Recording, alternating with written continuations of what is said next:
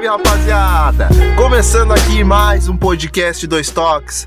Esse você já sabe que é mais um filho do projeto Amplitude FC, cara. Então eu já te convido, antes de mais nada, a seguir a gente lá nas nossas redes sociais, no Amplitude em todas elas: Twitter, Facebook, YouTube, Medium e Instagram onde a gente comenta bastante sobre futebol, cara, e passa as nossas impressões sobre esporte. Então não deixe de seguir a gente por lá, certo? Também dá uma chegadinha lá no site do HT Esportes, os nossos parceiros especialistas em esportes americanos, que estão com a gente desde o ano de 2018 e continuam com a gente no ano de 2019 nos podcasts aqui da casa do Amplitude FC, certo? Dois toques chegando no ar. Você já viu que o Dois Toques ficou um pouco mais espaçado, porque a gente deu espaço para outros podcasts que chegaram na casa. E chegando para esse dois toques todo completamente especial, né, cara? Vamos falar um pouco sobre o fair play financeiro. Afinal de contas, tentar entender como funciona isso, qual é esse mecanismo que visa dar mais uniformidade para os clubes e como ele pode ser implantado no Brasil. E para isso eu tô, é claro, com meu parceiro de sempre. Diga lá, Smackneto, tudo certo? Salve Nato, salve ouvintes do Amplitude FC. É isso aí, né? O Dois Toques de volta. Estamos é, num período meio sabático aí do, do programa, mas o nosso feed continua recheado aí de podcasts pra galera. Mas vamos tentar voltar à nossa assiduidade. E o tema do programa hoje é muito bacana. A gente tem um convidado muito legal que a gente já queria trazer algum tempo aí para conversar conosco. E a oportunidade é essa. Vamos embora conversar e bater um papo sobre esse tema aí bem instigante muito instigante, né, cara? Muitas dúvidas param no ar quando a gente tem, quando a gente tem esse assunto. E para ajudar a gente, eu tô com ele, Rodrigo Romano, lá do Cadeira Central. Tudo bom, Rodrigo? Boa noite, Nato. Boa noite, Smack. Boa noite também ao pessoal que escuta aí o Amplitude, dois toques. Tudo certo por aí? Estamos uh, aí para falar sobre um pouco sobre o fair play financeiro. Foi um tema que ficou bem atual agora no, nessa última janela, né? Pessoal se falou muito no assunto com as contratações do Flamengo, do Palmeiras aí, preocupados com um possível desequilíbrio no Brasileirão que possa estar tá, tá surgindo. Mas aí vamos ver se realmente o, é o fair play financeiro que vai ajudar a evitar esse equilíbrio ou se não tem nada a ver. Perfeito, cara. Então, bora pro nosso debate.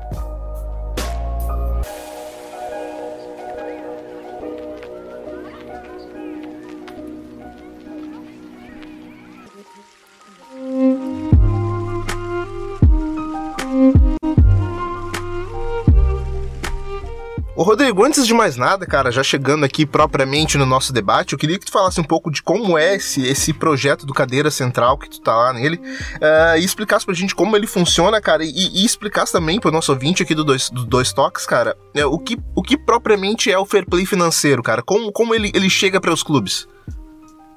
Bom, vamos lá então. Uh, o Cadeira Central é um projeto uh, que hoje ele está muito focado na produção de conteúdo para as redes sociais, então com Instagram, Twitter e Facebook.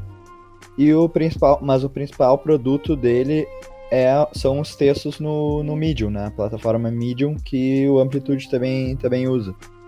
Uh, o objetivo dos textos é sempre trazer um tema diferente, algo que não saiu na mídia ainda, uh, para chamar realmente mais atenção do público em geral dos esportes. Então, como a mídia estava muito fraca em relação ao fair play financeiro, eu decidi fazer esse texto agora no, no mês de agosto. Era algo que nem estava planejado no, na organização assim anual do Cadeira Central, mas era um tema que que estava precisando de uma de um conteúdo mais forte para para que as pessoas criassem a consciência, né? Então, falando sobre o fair play financeiro exatamente, ele é um, um mecanismo, a gente pode chamar assim, uh, para que gere um certo equilíbrio na, no futebol, né? Começou na feito pela criado pela UEFA em 2011 para ser implementado no ano seguinte. Só que o equilíbrio que ele busca não é um teto de gastos uh, geral, assim, como, como muito se fala, que todos os clubes poderiam gastar até um certo limite. Uh, o equilíbrio que ele busca é dentro das finanças de cada clube. Então, manter ali o nível de receitas e despesas equilibrado, sem uma grande, um grande déficit. Romano, é, mas eu acho que vale a pena a gente salientar, como você já mencionou, que o fair play ele não é um, não é um, um limitador de gasto. Não é para quem acompanha os esportes americanos, por exemplo, não é que vai ser implantado um teto salarial e que os times só podem gastar como na NBA ou NFL, que todos os times têm o mesmo teto salarial, só podem gastar aquilo. E caso no caso, por exemplo, da NBA, se você quiser gastar mais, tem que pagar uma taxa de luxo, enfim. Não é esse tipo de coisa.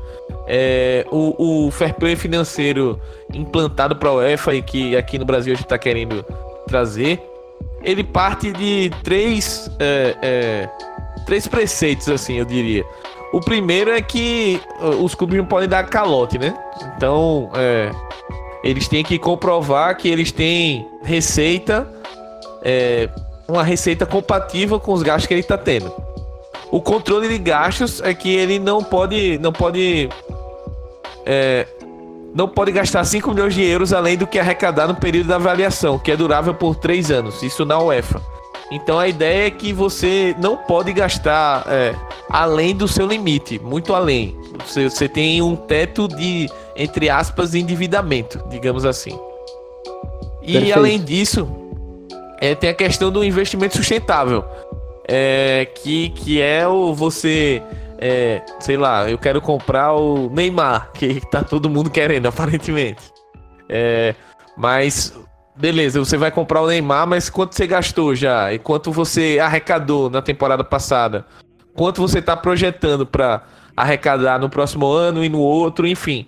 É, é, esse tipo de coisa dos balanços, né? Que a UEFA tanto fala e que a gente acompanha nas notícias, que acaba que o, o, o clube ele tem que demonstrar que esse investimento no Neymar, para além do, daquela história, ah, o Neymar se paga, só a venda de camisa, tem essa história aqui no Brasil, né? Ah, só a venda de camisa do Neymar, ele se paga em um ano, não sei o quê. Mas não é assim que funciona nem sempre, né? Então você tem que comprovar que o clube recebe, tem uma receita é, para absorver essa, essa contratação e a gente tem que lembrar muitas vezes que a contratação não é só gastar o, o, os 200 milhões, sei lá, que você vai pagar no Neymar. É o, o salário dele que é um absurdo. Então, assim, você tem que comprovar que você tem esse dinheiro. Então, é, a, a questão é clara. Se eu tenho dinheiro para gastar, eu posso pagar, sei lá, um salário de 200 milhões para alguém em um contrato aí de 4, 5 anos. Mas eu tenho que ter esse dinheiro, tenho que provar que o meu clube tem a saúde financeira para pagar esse salário. Não é a questão de, ah, ó, o é diferente no caso, né? De dizer que, sei lá, o Neymar só pode receber 100 milhões, é o máximo que um jogador pode receber. Que seria o teto salarial, que muitas vezes a galera confunde é, com relação ao que é o que seja é, o fair play financeiro. E eu acho que aí, Romano, é, voltando a bola para você, eu acho que a gente pode até começar a pensar também é, em como as pessoas aqui no Brasil é, confundem, como você falou no, no início da tua fala, é, a preocupação com contratação do Palmeiras, do Flamengo e o fair play financeiro tal. Como essa confusão é, é realizada, né? Perfeito. Uh, vale destacar, né, que eu, esses três pilares aí que tu falou da, da UEFA, uh, logo que foi implementado o mecanismo, ele era muito mais simples. E basicamente os clubes que jogavam as competições da, da UEFA, eles tinham que comprovar que eles não, não, não atrasavam pagamentos de ninguém, né? Não, não eram caloteiros, pra ser bem simples. Uh, então, a partir disso que foi crescendo o, o fair play financeiro. Até chegar no, no que é hoje, que aí sim trabalha essa questão do, como tu falou, é quase que um limite de déficit, né, de, de resultado financeiro negativo. Então eles têm ali 5 milhões que eles podem apresentar num período de 3 anos, né, como é contado o, o como é feito o controle pelo órgão da UEFA. E mas tem a exceção dos dos clubes que possuem donos, né, proprietários, que eles podem ter um, um resultado financeiro negativo um pouco maior. Hoje está em 30 milhões de euros, desde que o proprietário consiga apresentar garantias de que vai cobrir esse valor, né? Mas daqui a pouco ter um proprietário não é garantia de nada. A gente teve o exemplo do Milan com um investidor chinês há uns dois, três anos atrás que teve um resultado financeiro bem acima do, do desses 30 milhões permitidos. Chegou na hora e não, não conseguiu cobrir o valor. Foi até um dos últimos clubes a serem punidos pelo fair play financeiro e ficou fora de, de uma temporada da UEFA Europa League agora. Uh, voltando à questão do Brasil, né? Um fair play financeiro que seria implementado aqui, ele não, não teria tanto tantas consequências para Flamengo e Palmeiras, que foram os destaques dessa última janela, porque são dois clubes que arrecadam muito.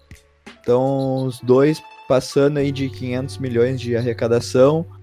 Uh, muito se falou que o, que o orçamento do Flamengo possibilitava 100 milhões em contratações. Claro que o valor dessa janela ele, ele passou até disso, mas é uma coisa que o Flamengo formou um, um time já que, que tem tudo para durar mais tempo. Então, para os próximos anos, não, não exigiria tantas, tantos gastos, né? Então, Romano, uh, eu gostaria, gostaria inclusive de, de tentar entender um pouco mais com relação a isso, cara, porque a gente viu aí há mais ou menos umas duas, três temporadas o caso que ficou emblemático aí, cara, dessa questão uh, do fair play financeiro, que foi a ida do Neymar uh, saindo do Barcelona, arrumando ao PSG, em pouco tempo também o PSG desembolsando mais uma grana, cara, pra, pra contratação do Mbappé. Eu não lembro agora, não me recordo quem foi primeiro, se foi o Neymar ou o Mbappé, mas, cara, foram contratações que giraram aí em torno da casa do meio bilhão uh, de euros. Em relação a isso, cara, ela se vai de. Por, quê? Por que, que é tão fácil se driblar esse mecanismo na Europa, cara? E, e, se, e, se, e se ele implantado aqui no Brasil, ele também não vai ser mais um castelinho de areias uh, para iludir o futebol brasileiro, cara? Porque, porque se na Europa, com toda a rigidez que os clubes têm uh, da parte fiscal e tributária, uh, acontece esse tipo de coisa, que chance que a gente tem aqui no Brasil de que algo desse tipo dê, dê certo? Bom, esse caso do Neymar e do Mbappé contratados pelo PSG na mesma janela é bem, bem significativo mesmo.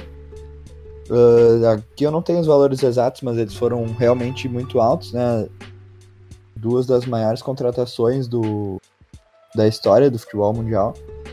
Uh, o que os clubes usam para uma das formas os clubes burlarem o fair play financeiro é o empréstimo com opção de compra, né? E foi o caso do, do Mbappé. Então o PSG numa janela ele contrata o Neymar, ele paga pelo Neymar. Na, até uma forma meio esquisita, né? Foi pago com cheque. Meio suspeito, não, não sei muito bem. Uh, e só na outra ele vai pagar pelo Mbappé. O, o Mbappé fica uma, um período por empréstimo com opção de compra no, no PSG com relação ao Mônaco. E esse é o mecanismo, uma forma mais comum que os clubes têm, têm utilizado. A gente vai, pode pegar aí agora o Rames Rodrigues, estava no Bayern, acabou não, não ficando, né? Voltou para o Real Madrid. Mas o Douglas Costa do Bayern para Juventus, esse sim, a Juventus fechou o contrato depois. Uh, tem diversos jogadores que têm sido contratados nesse estilo. E em relação aqui ao Brasil, a gente já teve algumas outras uh, leis, mecanismos que tinham como objetivo uma melhoria do futebol, né? A mais recente aí o Profut, é, eu ia te perguntar a respeito disso, cara. O Profut, ele não, ele não vem para sanar é, realmente esse tipo de, esse tipo de coisa, cara? Porque o, o Profut ele foi criado há tão pouco tempo e agora se fala da se fala de uma nova lei que, que possa ajudar os clubes, cara. Por que que, por que que uma coisa foi criada tão em cima da outra de uma forma que tão abrupta assim? O, o, o Profut ele, ele deu errado sem nem mesmo ter sido implantado? É, o Profut, ele não. Ele, ele, na origem dele, ele tem aspectos também do fair play financeiro da UEFA, né? Uh, mas aí, como é mais antigo, ele não, não tem tantos aspectos dessa questão do, dos resultados financeiros, mas sim dos das questões de, de realizar os pagamentos, não não acumular dívidas.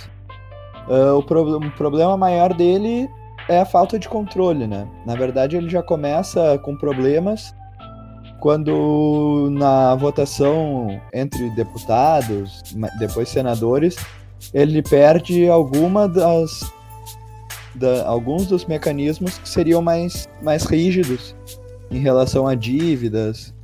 Até uma das propostas era o, o limite que os clubes teriam, que poderiam gastar até 30% da, da sua receita, até 70% da sua receita.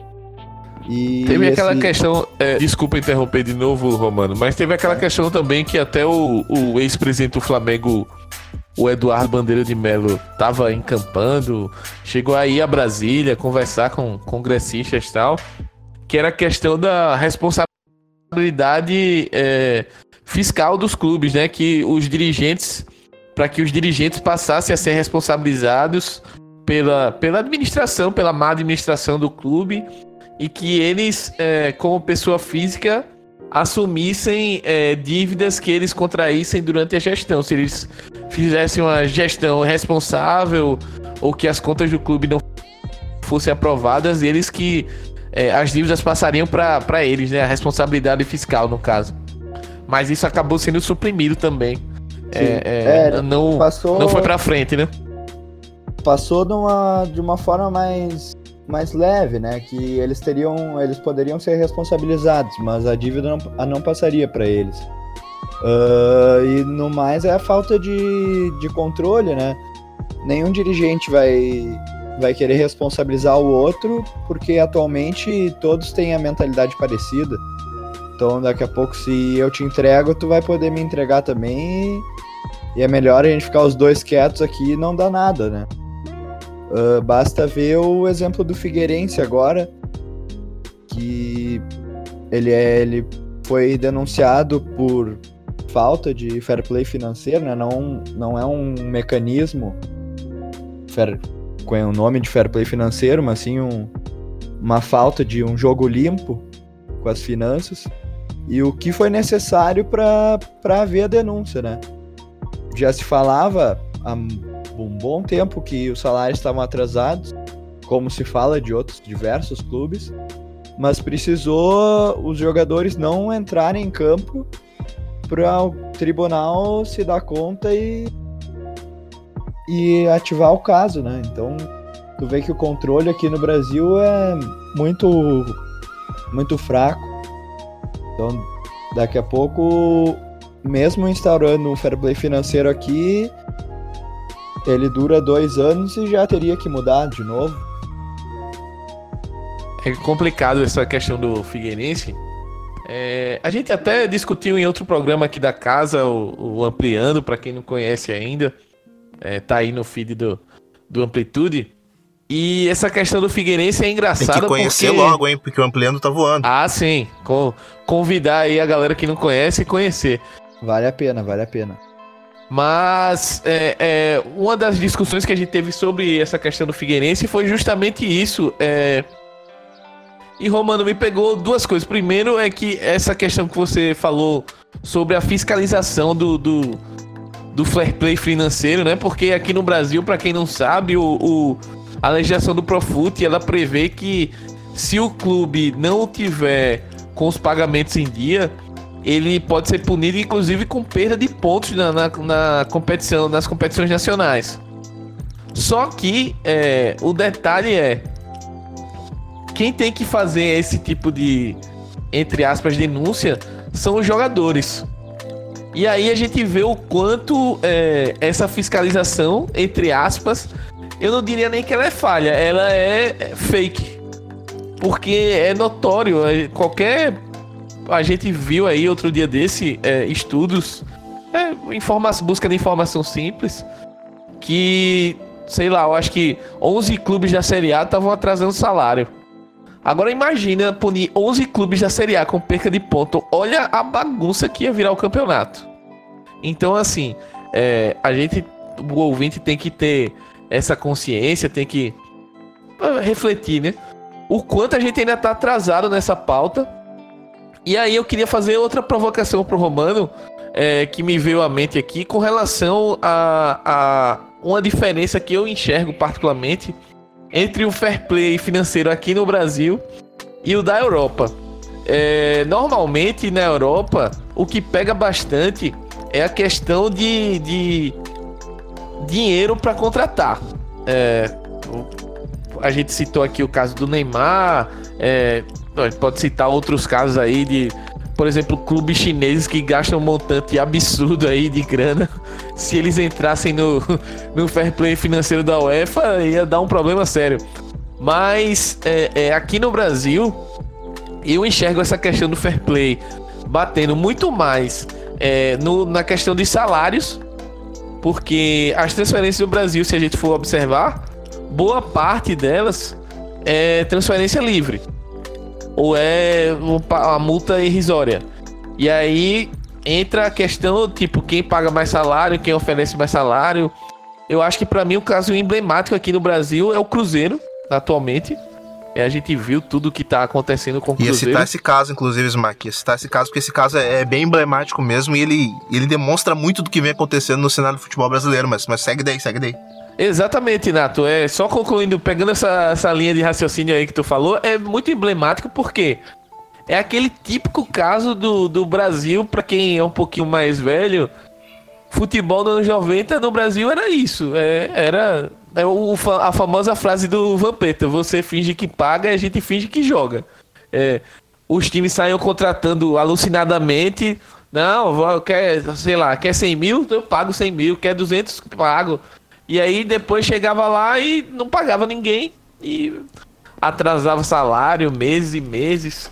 E eu falo dos anos 90, mas acho que 2015, aquele time do Corinthians que era muito forte, que tinha Renato Augusto, é, Wagner Love, é, o, o, último título brasileiro do Tite, é, o time passou o ano inteiro, Elias depois deu entrevista, o volante, dizendo que o time passou o ano inteiro quase sem receber salário, com atraso salarial. Então, assim, é, um clube foi campeão devendo salário. Mas por que ele foi campeão? Porque o Corinthians vai lá e contrata o Renato Augusto, o Wagner Love, o Gil, o Cássio, o Fagner, etc. E beleza, e aí passa no. Passa na. Vai na conta o salário. Um dia a gente paga aí esse salário. Mas aí vai lá o, sei lá, o CSA, o Fortaleza, o Ceará, o, sei lá, o Havaí, o Figueirense, que é o caso aí que, que a gente tá Vai o Figueirense meter o louco assim, ó, vou dever todo mundo aqui e no final do, do, do ano, ou sei lá, outra gestão que se dane para pagar. Entendeu? E aí é, é, é, desigual o campeonato, porque se esses clubes é, de menor poder de investimento forem cumprir a risca o, a questão das finanças, enquanto isso eles estão competindo contra o Cruzeiro que vai lá, contrata todo mundo e não paga salário. E aí? Como é que fica essa questão da competição, né, Romano? Eu acho que essa é a grande motivação do fair play. Perfeito. É, realmente isso seria parte do controle, né? A CBF divulgou semana passada que ela vai começar a instaurar o, o fair play financeiro no ano que vem na Série A, com primeiros alguns mecanismos básicos. E aí, mas não divulgou nada de sobre regulamento, quais seriam esses mecanismos, se realmente ele pegaria mais no, nessa questão do salário que já está prevista no Profut e ainda assim não é não é cumprida, né? Pelo como tu falou, um jogador não, não vai fazer a denúncia contra o clube que ele é empregado para daqui a pouco é, bom, o clube vai acabar prejudicando o jogador como forma de vingança. É, tem a torcida, né, Romano? Também, tem a torcida que é. pode pegar no pé do cara. Tem, é, a gente sabe que o meio do futebol, o dirigente se fala e aí o outro liga, ó, esse cara aí, vou contratar, vai lhe dar dor de cabeça. O cara é chato, é, fica Não só a torcida fala, né, cara? Porque porque em 2019 ainda a gente vê lista de torcida organizada para derrubar jogadores, cara. Isso, isso, isso apenas pelos que os caras não conseguem render em campo. Que dirá quando o pessoal consegue entender tudo que é de podre dentro do futebol e, e, dentro do clube, né, cara? Isso, isso são coisas que a gente consegue consegue vislumbrar aqui do lado de fora, mas a gente a gente tem aí só 2% do que realmente acontece no clube, o que realmente acontece nas, nas entranhas. Mas, cara, uh, ainda gostaria de levantar uma hipótese hipótese de, de, de enfim, fazendo um exercício aqui de, de futurologia, cara, porque a, a, imaginemos um cenário em que, em que já esteja implantado aqui no Brasil fair play financeiro. Daí você imagina um clube, por exemplo, deixa eu citar aqui, por exemplo, Vasco ou, ou Botafogo, que a gente sabe que são clubes, uh, são clubes potenciais, são clubes grandes dentro do Brasil, dentro do cenário brasileiro. E, cara, uh, nem sempre conseguem, conseguem arcar com suas. Com, conseguem arcar com seus compromissos, né, cara? E de um ano pro outro se vê obrigado a fazer um time melhor, um time melhor a cada ano, um time melhor a cada ano, sendo que com receitas inferiores. Uh, gostaria de levantar para vocês aí, cara. Existe a possibilidade de. Uh, claro, a gente ainda sabe que tem toda a grana da TV e a TV injeta um, é um dinheiro muito forte nesses clubes. Mas como que. Como que. Como, como tentar driblar esse, esse fair play, cara, tentando injetar mais dinheiro no clube, sendo que você não consegue gerar para se você não gera receita, você não vai ter pro ano que vem e, e a lei tá em cima. Como é que a gente consegue lidar com isso, o Smack? Você tem alguma noção disso, mano? É, Nato, essa questão é muito complicada. É, os clubes. Eu acho que a grande questão aí é gestão. É, eu acompanho bastante o podcast do Capelo, o Dinheiro em Campo, e recentemente ele fez uma série com análise de balanços dos clubes e falando da questão da gestão.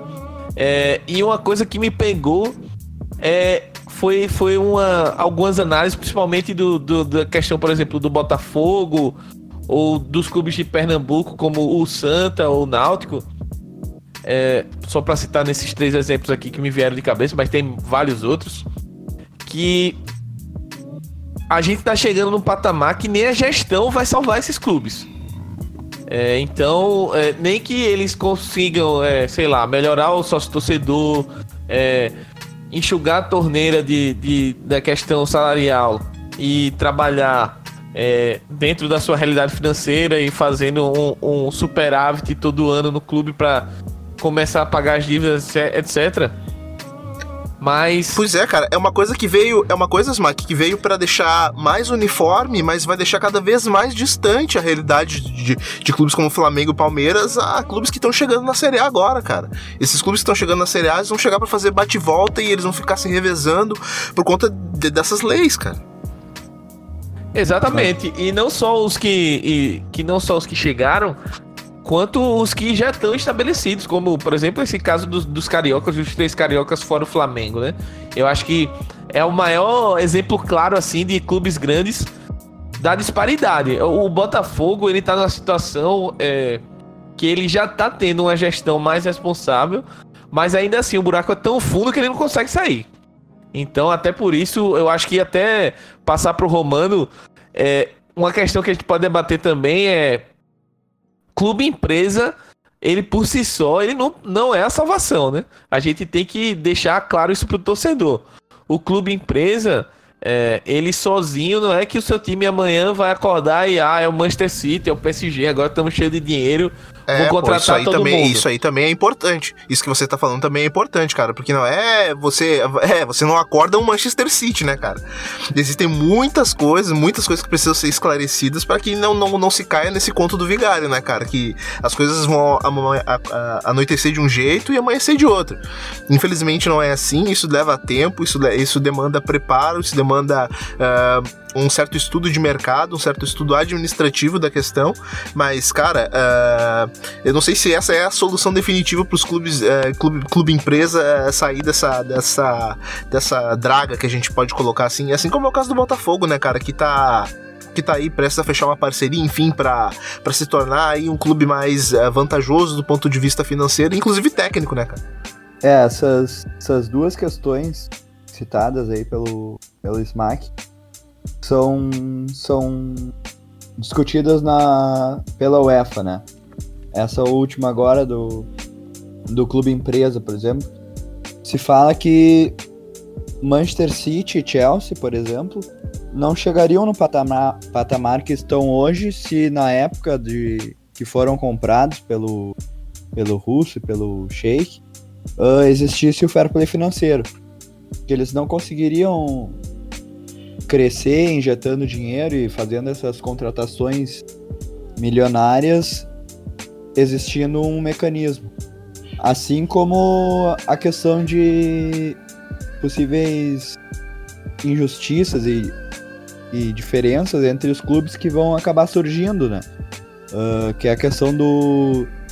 Desde o próprio Vasco e Botafogo, num patamar diferente de Flamengo, até clubes que até ontem eram tradicionais, como Náutico, Santa Cruz, estavam na primeira divisão praticamente todos os anos. E com um fair play financeiro ficariam restritos a um patamar menor, que é algo que já acontece na, na Europa e alguns clubes já reclamam com que eles não conseguem crescer e não vão conseguir competir mais com Manchester City, Chelsea, Juventus, que já estão num outro nível de receitas, né? já se estabeleceram como. Já saíram do patamar de grandes clubes né, para quase grandes empresas de entretenimento, gerando. Clubes geram receita no mundo inteiro. Um clube menor, né, pegar um RB Leipzig aí, que está crescendo ultimamente, mas não vai chegar no nível do, de um Bayern de Munique, por exemplo. E só para fechar a questão sobre o clube empresa, é isso aí mesmo, não não dá para cravar que é a solução do, dos problemas financeiros daqui, né? Ninguém vai não é, não é como na vida que tu vai nas, acordar rico da noite pro dia, vai estar tá tudo solucionado.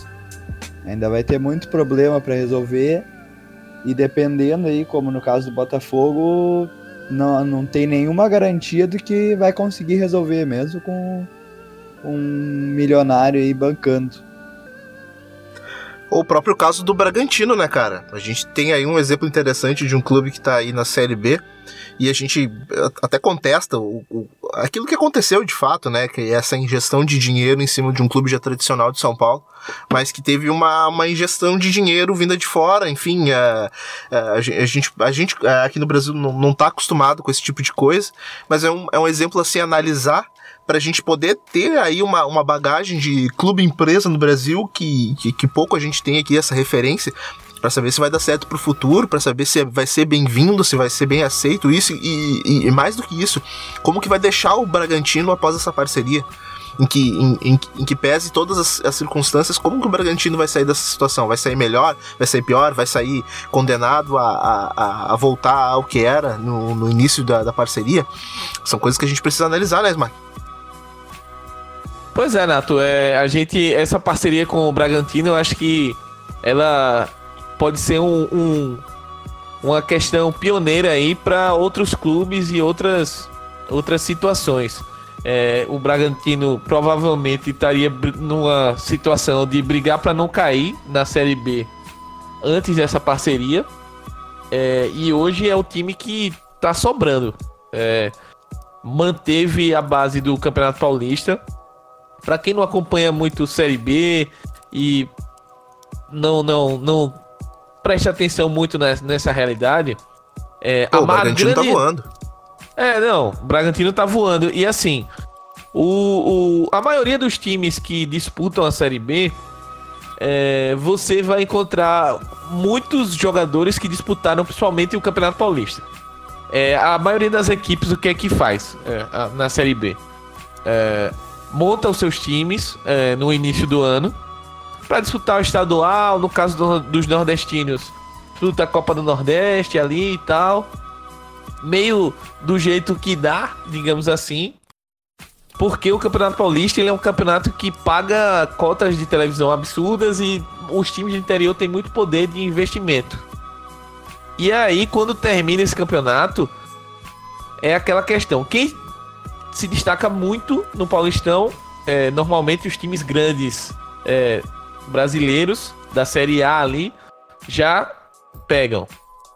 E aqueles jogadores que foram bem, mas não foram, aquela explosão, aí a Série B é, é, é, preenchida totalmente por eles, assim. É um absurdo da quantidade de jogador que chega ao longo de uma Série B é, vindo do futebol paulista, disputando até Série A2 muitas vezes. Os caras jogaram Série A2 do Paulista e vêm jogar Série B do Brasileiro. E jogam até relativamente bem, são importantes no, no elenco. Então, é, dando esse preâmbulo, para esclarecer que o, o, Bragantino, o time que o Bragantino tá jogando a Série B hoje, é basicamente o time que o Red Bull tava jogando no, no começo do, do ano, no Paulista. Ou seja, é, é um time que teve um poder de investimento suficiente para manter o seu elenco, bons jogadores, jogadores é, com experiência de Série B, como o Lígia, por exemplo, que jogou, estava no Fortaleza até o ano passado, Fortaleza foi campeão. É o Claudinho, que é um grande jogador aí, tá o destaque da Série B. Enfim, alguns jogadores jovens trouxe a estrutura do Red Bull. E então assim, é um clube que nesse cenário de clube empresa, né, no caso, é, que é, é um embrião disso, eu acho aqui no Brasil. Inclusive, é, pegando esse gancho, eu queria até questionar o Romano, porque é, aqui no Brasil a gente já está começando a discutir a, a, permissão de investimentos do exterior e de dos clubes terem donos agora, terem, serem comprados legalmente e, e terem donos. E aí, é, trazendo para essa realidade do fair play financeiro, como é que você espera que seja a fiscalização da CBF nesse sentido, Romano? Porque se nessa questão de atraso de salário, de cumprimento do Profut, a gente tá vendo como é que a situação tá. Tu imagina quando chegar um caminhão de dinheiro é, de, sei lá, investidores chineses e americanos e russos, enfim. Digamos que chega uma leva aí, não, vamos brincar aí de futebol brasileiro. Como é que tu acha que vai ser a fiscalização da CBF para o cumprimento desse tipo de fair play? Porque acho que vale até só dando um, pitaco já na sua resposta, é, a gente tem, teve essa semana um exemplo do, de clubes na Inglaterra, o Bury e o Bolton, que chegou a jogar a Premier League outro dia desse, que estão para fechar. O, a, a FA, que é a, a Football Association da Inglaterra, tá para simplesmente fechar os clubes porque eles é, foram comprados, os donos é, administraram mal os clubes e os clubes simplesmente não tem, não tem interesse, não tem quem compre, então estão devendo, não tem como sustentar. Os clubes estão para fechar a porta, deixar milhares de torcedores Cara, aí. Clubes, clube, clubes centenários, né, Zumar? É. Exatamente. Clubes centenários. É. O Burry, então, porra, o Bolton, grandes campanhas, cara.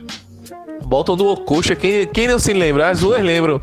Mas aí eu queria passar para Romano justamente isso. Como Rapaz, é, eu sou dessa como idade, é tua, Como é que é a tua expectativa aí, Romano, com relação a isso, né? Porque se a gente tá num, num, num com o Profut ainda não, ao meu ver, um patamar menor para fiscalizar, que é essa, mais essa questão de salário, etc. A gente já tá tendo essa dificuldade. Como é que tu imagina isso quando se isso se concretizar de abrir o capital, é, abrir para investidores de fora para adquirirem os clubes? Eu não, não espero fiscalização nenhuma da, da CBF. Não dá para esperar muito da, da CBF em ponto nenhum, né? A gente vê, tem exemplos em diversas áreas. Uh, própria seleção brasileira, futebol feminino, não, a CBF não é um, não é um Brasil que deu certo, né? Como diria o, contrário do que o Parreira falou. Uh, então, entrando capital de fora ou até mesmo com investidores nacionais aqui, eu imagino que, que possam acontecer algumas uh, alguns erros e injustiças de acordo com, com o clube, né? Eu não, não gosto muito de levantar a teoria da conspiração, mas a gente sabe que dependendo do tamanho do clube, a decisão é uma e se o clube é, é menor, já, já altera, né? Na própria UEFA a gente tem dois casos aí do Manchester City e do PSG que teoricamente descumpriram as, algumas normas do fair play financeiro e a, a UEFA inclusive ajudou os dois a, a cobertar os, esses erros, né? Uh, foram foram divulgados pelo Football Leaks, uh, esse inclusive com, com, o presidente da UEFA hoje hoje presidente da FIFA uh, admitindo participação nessa nessa questão Uh, enquanto a gente vê clubes menores sendo, sendo punidos de maneira correta, obviamente. Clubes mereciam a punição, mas a gente vê dois pesos aí para clubes diferentes. Uh, dá para dizer que hoje, de, até hoje, de clubes de um patamar maior, o único que, que realmente sofreu com o fair play financeiro foi o, foi o Milan, quando ficou fora da Europa League. Uh, e pegando também outra, outra área, que é de aí, de, foi de aliciamento de jovens jogadores, uh, feito por Barcelona e Atlético de Madrid, foram punidos, mas uma, uma punição muito branda também, ficaram curto tempo sem poder contratar. Agora o Chelsea mais recentemente também tá proibido de contratar, mas é uma coisa que pro longo prazo não vai influenciar ninguém e não vai ajudar a criar uma cultura para que para que esses erros não sejam mais cometidos. E aí voltando à questão da CBF, esse é o principal ponto, né?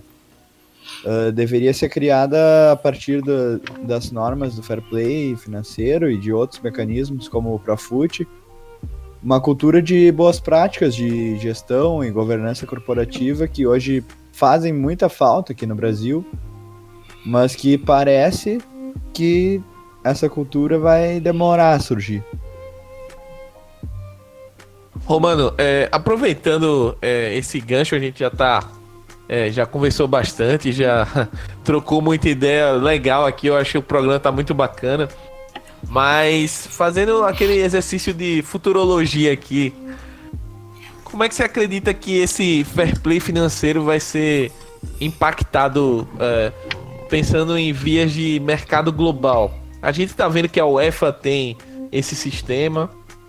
É, o Brasil, que é um mercado periférico grande, está pensando em implantar esse sistema. Talvez outros países, até a Comembol, siga isso. E não sei se amanhã ou depois uma Ásia. A China tem um, um implantou aquela questão ali do, dos clubes uh, gastarem até X para contratar e depois eles teriam que pagar em dobro, mas é uma questão mais interna ali, até porque é o, é o governo que banca, é, injeta, injeta dinheiro nos clubes. Quem, pra, inclusive fazendo parênteses rápido, para quem tiver curiosidade, ele tem um programa sobre a China falando com o Léo Hartug, ele dá uma aula sobre futebol chinês. Só procurar aí um dos toques lá embaixo fica aí, o, fica aí o abração pro nosso parceiro Léo Hartung, que quando, quando o assunto é Ásia, a gente não consegue pensar em outra pessoa. Exatamente, é o, o, ele é uma referência no, no tema Ásia, né? Mas eu queria é, é, deixar solto aí para Romano é, rebater se ele acredita que vai chegar um ponto no futebol que a FIFA vai normatizar um fair play mundial, digamos assim. É, nós vamos implantar essas regras aqui de fair play, etc. Ou se você acha que é, é, isso não vai acontecer. E, e a outra pergunta em cima desse exercício de futurologia é como é que esses mercados, digamos, alternativos, como a própria China, é, o Oriente Médio, que a gente sabe que paga é, salários e principalmente salários, né? Às vezes ele, o Oriente Médio ele não investe tanto na contratação, mas paga um salário absurdo. Como é que esses mercados vão do futebol vão reagir a isso? Se ele, se esse fair play financeiro fosse implantado é, num nível global, tu acha que esses mercados aí seriam meio que é, assassinados, digamos assim, ou você acha que rolaria uma adaptação, ou a FIFA ia continuar meio que fechando o olho para esse tipo de coisa? Bom, eu acho muito difícil de, de ser criado um, um fair play global pela FIFA ou mesmo uma união entre as confederações continentais pelo fato de, como tu falou, são são composições de cada mercado muito diferente uma das outras, né? Tu citou que a China aí que é muito controlada pelo governo. Então é ali entre internamente eles acabam se resolvendo. Talvez não da, da melhor forma para o mercado mundial, mas eles têm a ideia deles do que é o ideal para o futebol deles e vão e seguem esse caminho. A mesma coisa os Estados Unidos, né? São franquias que participam da, da Major League Soccer. Então existe uma, um conselho com o, o dono de cada franquia, um representante, e a partir de, desse conselho é que se decidem quais são as melhores práticas para a liga. Então eles não, não se importam muito de, de daqui a pouco estarem fazendo algo que prejudica eles, mas auxilia o futebol mundial ou ao contrário, né? Porque um exemplo bom de pegar é o do da questão de não existir rebaixamento ali, que pode ser um, uma questão que tira ou diminui a, a evolução da MLS, mas pela ideia deles não existe uma vantagem em ter um rebaixamento. Então eles não se importam continuar assim. E da mesma forma, um fair play. Eles têm as normas financeiras deles e todos seguem, porque se não seguirem não, não jogam a liga.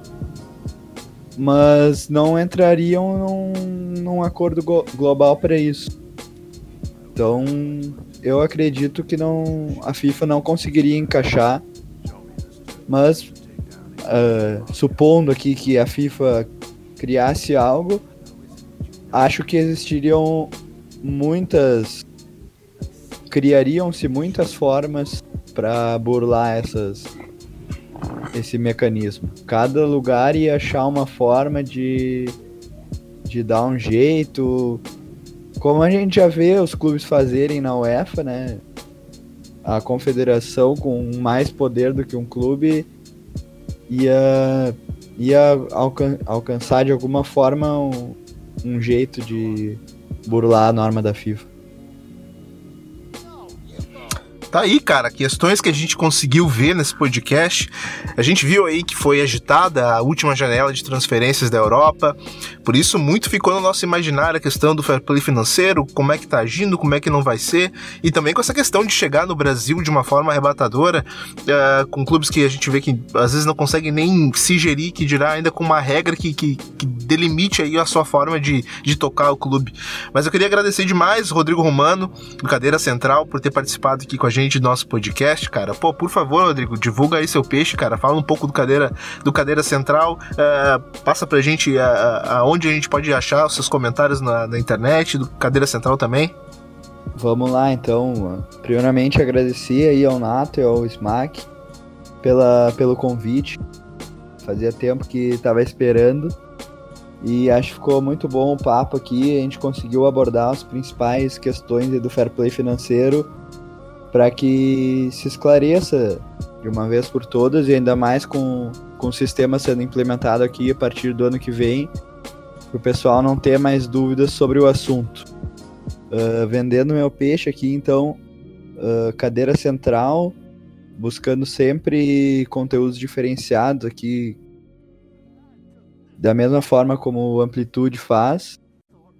Estamos uh, no Twitter, twitter.com.br cadeira central, uh, Instagram também, arroba cadeira central, Facebook, estamos lá, e medium.com barra arroba cadeira central, todo mês um texto diferente, uh, tentando abordar essa, essa questão que não saiu na, na mídia tradicional, e deixar também aqui a indicação de um, de um espaço aqui em Porto Alegre, uh, chamado Foot Hub, uh, arroba FootHubBR no Instagram. E no Twitter, agora não, não, não sei arroba certinho, mas botando FootHub vai achar também. Uh, é um espaço de que acontece em eventos, cursos, palestras. Uh, eles têm o um site colaborativo, então quem quiser deixar o seu texto, publicar, lá é um espaço muito bom para isso. Uh, e para quem for de Porto Alegre, lá é um coworking também. Então tu chega lá, trabalha. Uh, muita gente com que trabalha no futebol tá lá diariamente, eu tô lá diariamente. Uh, então entre em contato com os caras, precisar de, de um espaço para trabalhar quiser conhecer também, tomar um café, uma cerveja. Uh, acho que no mais é isso aí. Agradecer de novo pela, pela participação e valeu aí, gurizada. Até mais. Valeu, Romano. Fica aí a indicação então do Cadeira Central, cara. A gente vai deixar aí também no corpo do nosso podcast o texto que ele fez lá no Medium a respeito de todo esse fair play financeiro, enfim, todo esse embasamento que a gente teve aqui nesse podcast. Smack Neto, príncipe da podosfera brasileira, meu mano. Chegando também com Ampliando toda semana aqui. Uh, Dois Toques um espaço pro Ampliando, cara. Chegando toda semana com um tema quentinho aqui pra gente. Você e o Arthur Salles que que traz aqui pra gente também, cara, uma mistura de cultura, uma mistura de assuntos que estão que estão rolando aqui no, no, no, futebol brasileiro, no futebol mundial, cara, com muita, muita opinião, um jeito muito bom de fazer podcast, cara. Pô, divulga aí de novo o podcast pra rapaziada que quer curtir o Ampliando. É isso aí, Nato. Primeiro, agradecer a presença aí do Romano aqui no podcast, abrilhantou demais. O papo ficou muito bacana, acho que deu pra gente abordar vários pontos aí do fair play financeiro, esclarecer algumas coisas mostrar as nossas preocupações com outras. E acho que essa discussão é vai longe e para quem quiser seguir ela nas redes sociais, só procurar o Amplitude aí nas redes sociais, no Twitter, no Facebook, no Instagram. Pode me procurar também, é, Smackneto no Twitter, no Facebook, no Instagram. E vendendo um pouquinho do peixe da casa também, estamos aí com ampliando já quatro episódios podcast bem bacana. Eu e o Arthur Salles, o Indústria de Base, para quem não conhece. É, o, a gente discute os assuntos da semana, tenta fazer um apanhado geral do que tá rolando no mundo do futebol e fazendo um link também com, que, com os acontecimentos da sociedade, tanto no Brasil quanto no mundo. E a gente tenta dar a nossa visão crítica dos assuntos. Eu acho que o Amplitude também foi criado para isso, por programas como o Ampliando, como o Dois Toques.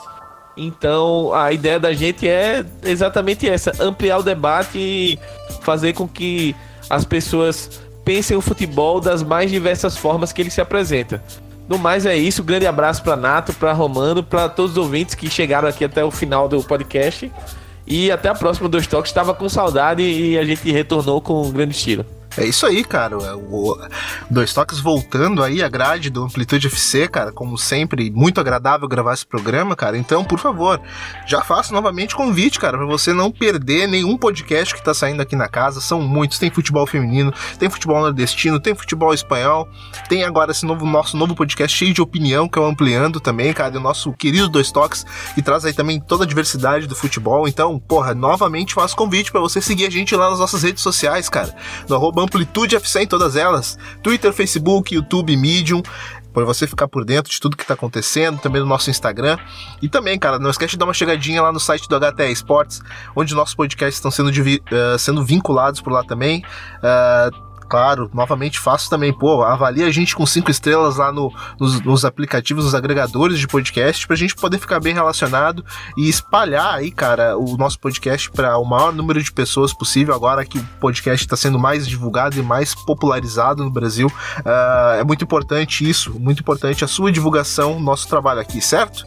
No mais é isso, cara. Quem quiser me seguir no Twitter é só chegar lá no arroba Nato Natoso, que eu tô por lá falando de futebol, certo? Um abração, até a próxima. Tchau, tchau.